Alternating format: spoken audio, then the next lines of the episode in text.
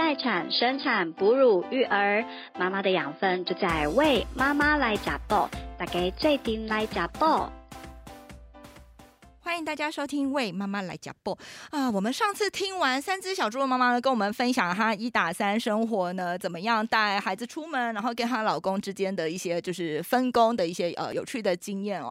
那但是呢，因为他们是有送，就是小孩是有在上公托的嘛，我相信呢，大家一定也更好奇，就是孩子上学之后的生活又是怎么样？那有发生一些什么印象深刻的事情呢？啊，今天的这一集节目里面，我们同样的邀请到三只小猪的妈跟猪爸爸来跟我们分享一下孩子呃上公托之后呢遇到的一些状况。那我们先请三只小猪妈一样跟大家先打个招呼。嗨，我是 Doris。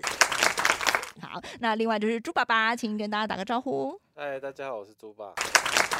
OK，那呃，我们先请那个那个 Doris 先来跟我们大家讲一下，就是呃，小孩上公托之后呢，有碰到一些什么样印象比较深刻的状况吗？公托他是他们是多大的时候去的？哦？呃，八月的时候进去。八月哦，所以就是你你要上班，对对，我刚好找到后援，赶快公托老师也是一个后援。嗯，对，公托的话，弟弟比较，因为弟弟比较敏感一点，他是三个里面最小，也有听说三胞胎就是。最小的会比较弱一点哦，然后因为弟弟的，可是明明只是时间先后顺序而已，不是吗？这个好像是就会这么民俗的说法，好像也蛮准的。嗯，有一个会比较哦，他选到的位置没那么好，所以才会排在最后一个。他套房比较不一样，比较紧。弟弟的话是皮肤本来就比较敏感，嗯嗯，然后因为他是第一个入托的，所以我们就整个很紧张。对，然后弟弟老师还蛮细心的，所以弟弟在副食品刚开始接触这一块，老师也给很多帮助。嗯，就是很细心找到他。一开始是说他不太会吃，嗯，那我们想说在家做的好好的，啊，就是我们是坐高的椅子，然后肚子比较不会挤压到。那老师后来是发现他坐邦宝椅会挤压到肚子，所以他很容易吐。哦，所以我们就觉得哦天哪，就是老师也很辛苦，因为有时候就是那个新北市有一个那个。公托的那个 app 叫做爱托付，所以就常常看到那爱托付里面就是老师跟你回应，就是一些弟弟吃东西的状况。不过还还好，老师很细心，就是一直帮我们找方法。对对，然后这个弟弟的话，目前我们的配备就是两只奶瓶，然后三个碗，嗯，然后嗯，五条围兜，五条口水巾。对，然后再一个奶粉盒，嗯哼，然后还有汤匙、三只这样。然后第一个路托我们还是蛮兴奋，因为少了一个，就是 少了一个份工作，对，少一份 工作量，就没想到第二个跟第三个路托开始就有点。吓到了，为什么？因为我们每天回家洗的东西有点庞大，嗯嗯，就是六只奶瓶，然后九个碗。因为我的小孩没有没有送托过，所以就是所有的这些就是奶瓶啊，什么碗，难怪你刚刚要细数这些东西数量。因为你讲到后来，我就已经神有点飞走。那我我现在懂你为什么要细数什么东西有几个。因为回家就是一波很炸，就是你要洗东西，洗超多东西的。就我们就好像是那种，所以围兜兜那些也全部都要拿回来，就拿回家洗。对，然后那时候就是。刚回家的时候，你就会发现东西很多。然后尤其先生不在的时候，我就会那天就是看我五点半到家，然后开始就是计时半小时，我可不可以把这些东西处理全部洗完？这样对。然后他们还要吃饭跟洗澡。对。然后阿公阿妈不一定会帮忙的话，就是那天就会有个心理准备，想说深呼吸憋气完，赶快把这些事情做完。嗯哼哼。对。然后再来就是生病的话，因为呃主治医生有说，就是他们入托的半年就会开始。训练他们的免疫力，嗯，但是爸爸就比较辛苦，因为通常就是他带去看医生，然后他对于这一块也比较呃谨慎，因为我可能就他比较知道要问医生什么，是不是？然后应该说，我就觉得流鼻涕好像没关系啊，就流鼻涕吧。然后他就会觉得 不行，流鼻涕就是要去看医生。看医生。对，然后因为他们在里面就是两个锁，就是又会有不一样的礼物带回家。嗯，然后像前一阵子带回家的礼物是肠胃炎，哦，就我们全家都中，然后包含所以全家一起锻炼抵抗力，对，然后就是感冒就是大家都一起，所以就是在园所比较特别，就是老师都会帮我们记录他们的生活跟吃，嗯嗯，所以其实就会有不定期的回馈，就是有时候真的你自己照顾起来，真的也会觉得在那边比较比较有。进步吧，就是不管是肢体发展还是一些吃东西啊，而且我觉得主要因为都都有明明确的记录，所以会很很明显的感觉到哦，原来他今天又会了一些什么东西，然后就会比较比较感受会比较明显。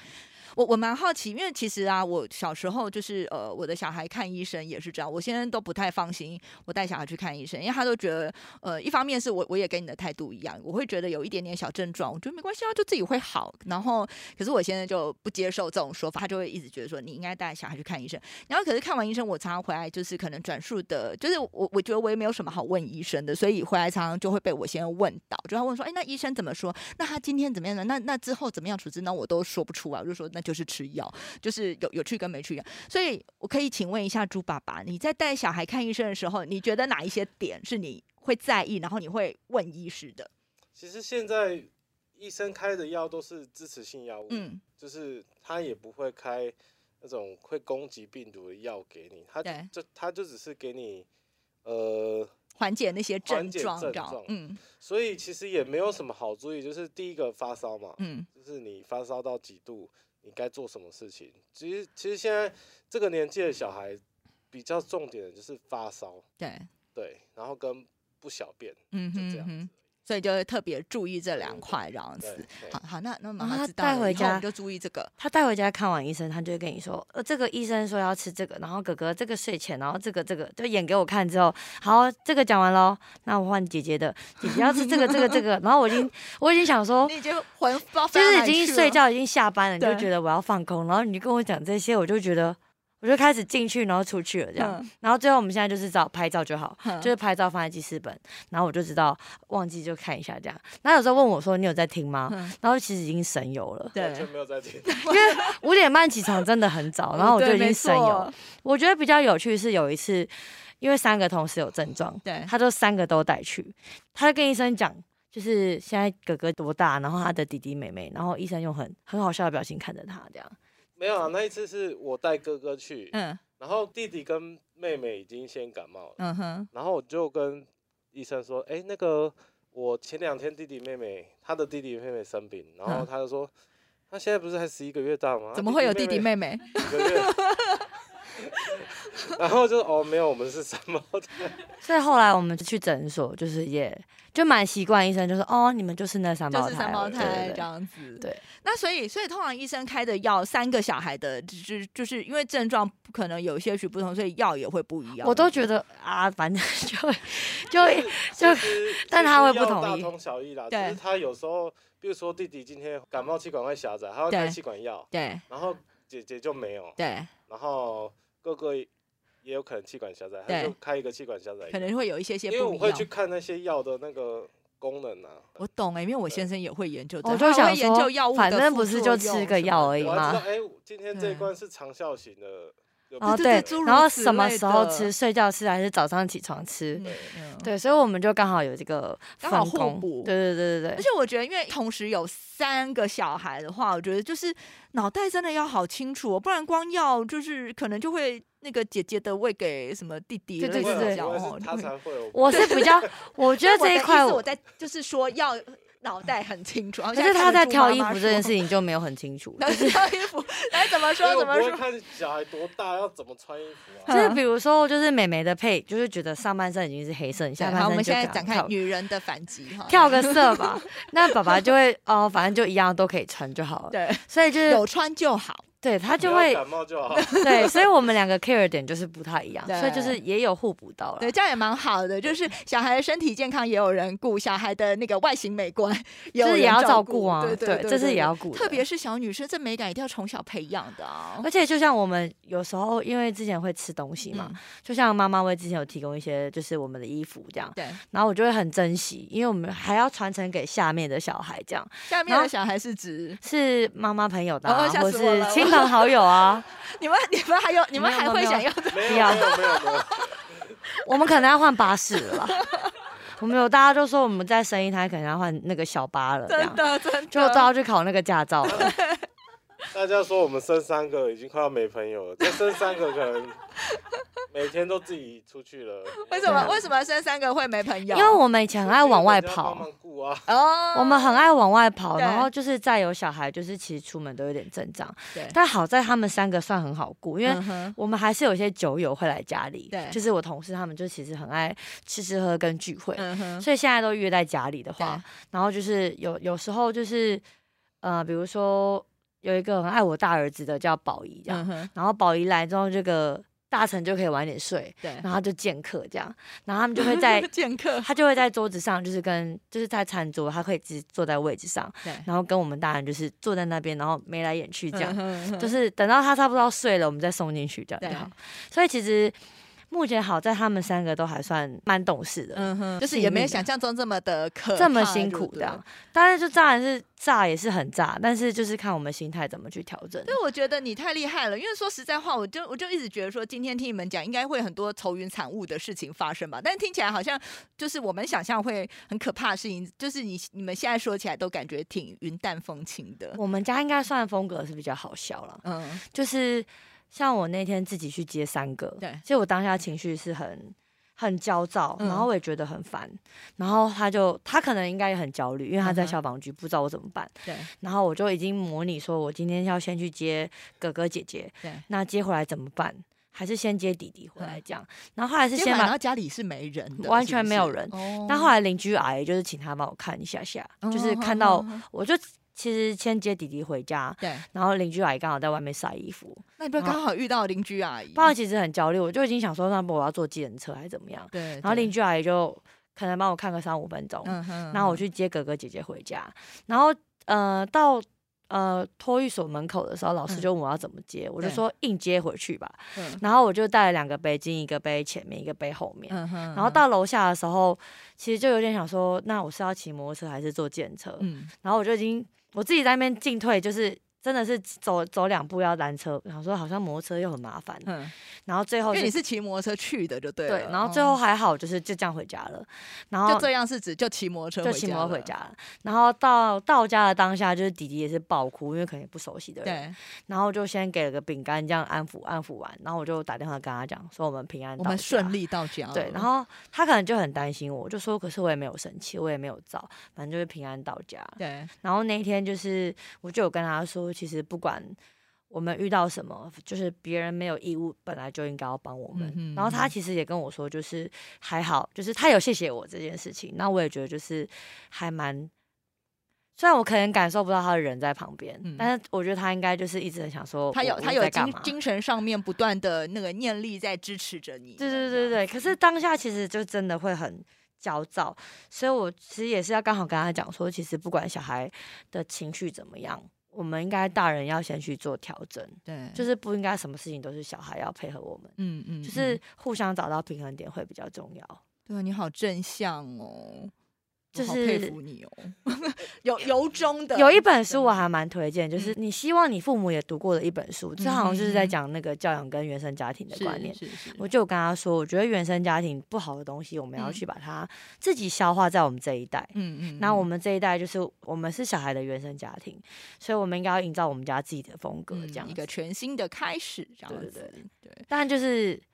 还在一个调整跟磨合的阶段呢，嗯对啊，所以我就想说，其实刚好透过这个机会，也可以让他知道，就是我们其实真的已经很算很幸运了。对，你看，我就说我们就是一个温馨的谈话的过程，不会，绝对不会让你们打起来的。可是我还是很好奇，那你们在这个过程里面，小孩现在快满周岁，你们两个有曾经在哪一刻真心觉得后悔生小孩吗？呃，我有想。是蛮后悔生三个，说，就是哦，如果是一个或两个，该有多轻松，是吧？其实是在什么时刻，你你突然后悔了？也没有刻意在什么时候，就是有时候你会想说喂奶，因为刚开始回来就是一个一个喂嘛，对，洗澡也是一个一个洗，然后你在洗第一个的时候，你会想到哦，还有第二，还有两个，然后洗第二个时候。啊！怎么还有第三个？怎么还有？你这样你就很像那个生产线在在那个工作的员工，二十四小时不断的加班再加班，没有休止的时候哈。然后像出门也是一个，就是有一次我就跟他说：“哎，没有小孩好好，就是想去哪就去哪。”对。但是所以我就可能有时候释放出这种那个闪光之后，他有一天就跟我说：“不然我们十一月就排就给华联这样。”嗯。然后他就说：“你冲浪板要带吗？”嗯我说：“可以吗？”他就。我就没有讲话，然后我就就也不敢，然后特别就要求他，因为其实我们中间有出门过。那意思是说你们自己出去吗？然后小孩请没有，我们小孩也是带着。哦哦哦。所以其实我们中间已经有去过冲浪两三次。嗯嗯。然后其实都在水里面的，我就会很紧张，看岸上那个爸爸有没有抱起，因为那时候我们还在磨合阶段。对对。然后就有时候你会看到一个男的推了两个小孩出来，这样你就知道哦。OK，好，可以。然后所以我就会在大概时间点就是上岸，然后问他说要不要帮忙。对，他说你上来干嘛？就是其实还不错。然后就是通常会后悔，就是有小孩的话，其实通常都是我们两个自己有纠纷啊，就是会有或理念不一样的。有时候吵一吵就觉得啊。就是如果不是因为现在要照顾这么多个小孩，可能不会吵到。就是没有小孩就不会有这么多问题。这些问题，对，这样子。就好在我们十一月去花莲很顺利，就是他也蛮给力的。对。然后小孩也表现很好，就是我们去餐厅吃饭，我们可以单独一家五口去餐厅吃饭，然后小孩厉害，小孩就坐在那个儿童椅上面吃饭。还算很厉害，对对对。那我们就是跟人家要了比较多碗白饭，因为一毕竟一家五口在吃嘛，是不是？就是他们也很爱吃，就是饭这个东西这样。哦，那很好啊。所以我就觉得其实。那你你们的小孩也挺配合的，就很配合，所以所以才能让你们那个后悔的时间比较比较少一点，这样子。对，后悔的时间比较少。对，因为因为我之前呢，就是就是呃，想要今天要来跟你们就是呃就是要要碰面的时候，我自己就在想说，哇，我我一想到你们的，就是想象你们的生活，我就想说，嗯，这样比较起来，我觉得就是我超轻松的，就是什么一打一、一打二，觉得根本根本。不算什么，这样就是跟你们比较起来。可是怎么今天听你们说起来，好像也很轻松。我怕这样会误导听众们。其实我觉得，对，误导听众。大家其实我觉得生两个、三个，没有很轻松，没有很轻松。可是就是看你的心态调整是怎么样。因为说实在的，我们已经做了最坏的打算，就是可能我们状况会很差，或者是很炸。对，但就是真的就是，好像有一点像是吸引力法则吧？你怎么做？孩子会感受到你的情绪，对，所以其实就像你愿意理解他们，就像我在学校上班，就是可能我十年前的呃教法跟我现在教法会不一样，可能遇到同样的事情，我的理解跟我的。处理方式就会不一样，对对，所以我觉得还是会有差别。过程当中一直不断的去调整。哎，我我最后还有一个问题，其实我挺好奇，你们你们三胞胎的话，是不是其实如果要申请外佣什么，其实是可以是可以的？但你们你们那时候没有考虑说，其实呃，嗯，刚开始我妈知道我怀孕的时候，就开始一直想要我们请外佣这件事情，然后我们两个讨论就是。呃，假设外佣在家里，然后因为我爸妈也比较热爱自由，所以家里是没有人的。嗯嗯。所以如果是小孩单独跟外佣，我是不太放心的。然后再来就是有一次，他是觉得哦，我们有个朋友建议，就是让我休息，就是我在家，然后有保姆来，然后就是单日保姆，长一段长一点的时间。呃，就是单日保姆，就是比如说我们请呃钟点的保姆来家里，嗯嗯，让我休息。对。然后我就觉得，如果我在家休息，我看着保姆做这个做那个，然后如果我没有很顺眼，嗯，然后你可能会不断想要一直一直对对自己来，然后他说洗一个小孩要多少钱，忘记了。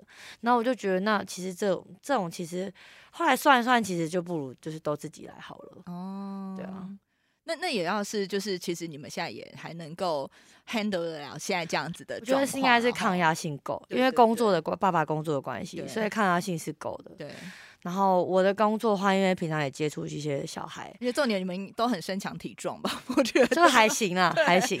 所以要扛小孩，然后稍微熬一下夜，好像也都就就还可以这样。就是呃，我们最夸张的是熬夜是确诊的时候，就是几乎都没有办法睡。嗯，就是两天了。前面两天，因为因为小孩生病的时候，都真的真的就是得要一一整晚，就是几乎是没有办法睡的照顾他们。你不要你不要说他有什么状况要你照顾，而是你你其实自己也睡不好，你会一直想要起来看看他呃体温是不是正常啊，有没有什么状况。我爸爸会交代我，就是 爸爸交代。哎，我那个尿布哦，反正就是我们小孩睡觉大概是八点，他们就会开始陆续睡觉，然后他就会把他洗的东西洗完，对他就会跟你说。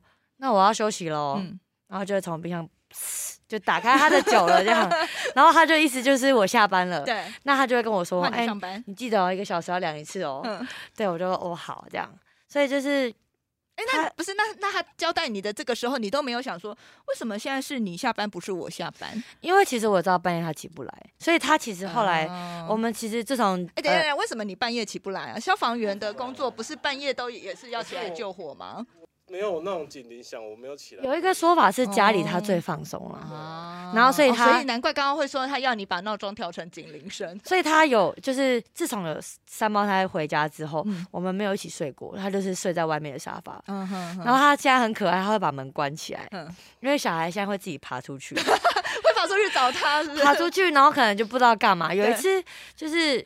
我找不到哥哥，就是五点多起来，我找不到哥哥，我就想说怎么了这样，然后爸爸在睡觉，然后就是我们有一个游戏的跳跳床，然后它底下有个软布，就是哥哥睡在底下，就是有点像狗窝这样子，然后会梦游，他就爬出去，然后睡在外面地上这样，因为我们现在还是睡地上，对，然后所以就哥哥不见了这样，然后所以所以他现在会把门带上啊，免得又偷偷爬出，就怕偷偷爬出去这样，然后有一次早上我是把。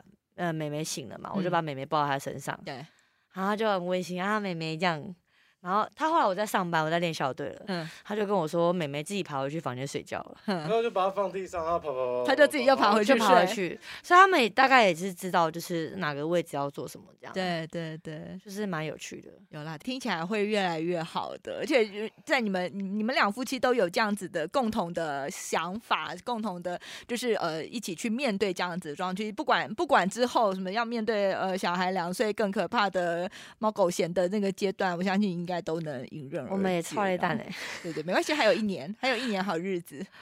不知道哎，因为现在光。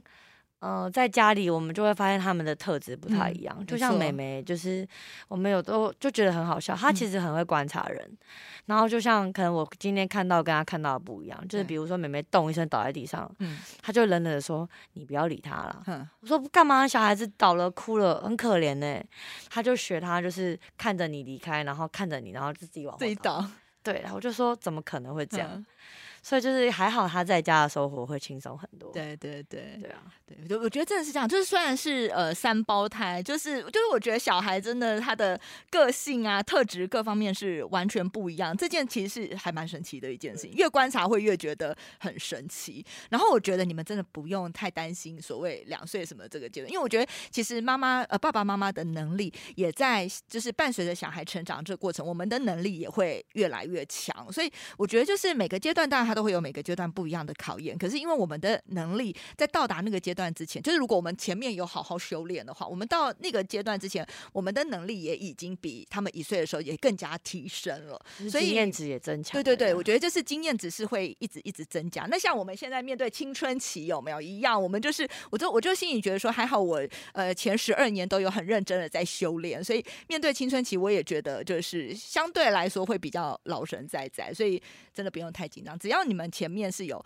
好好的去面对所有这些状况，其实到那个时间点，你自然就会想到，就会有方法可以去迎刃而解的。对，希望那个两岁的时候再来听一看，再听一看你们的那个阶段的状态，我也我也挺好奇的。好，今天非常谢谢猪爸爸跟猪妈妈来跟我们分享三胞胎呃到公托的时候的一些这个心路历程。那呃，我相信啊，大家在听完之后，哎，是不知道会不会有猪爸爸说的效果，大家会想要多生几个。我觉得应该是没有人，应该是没有人会上当了。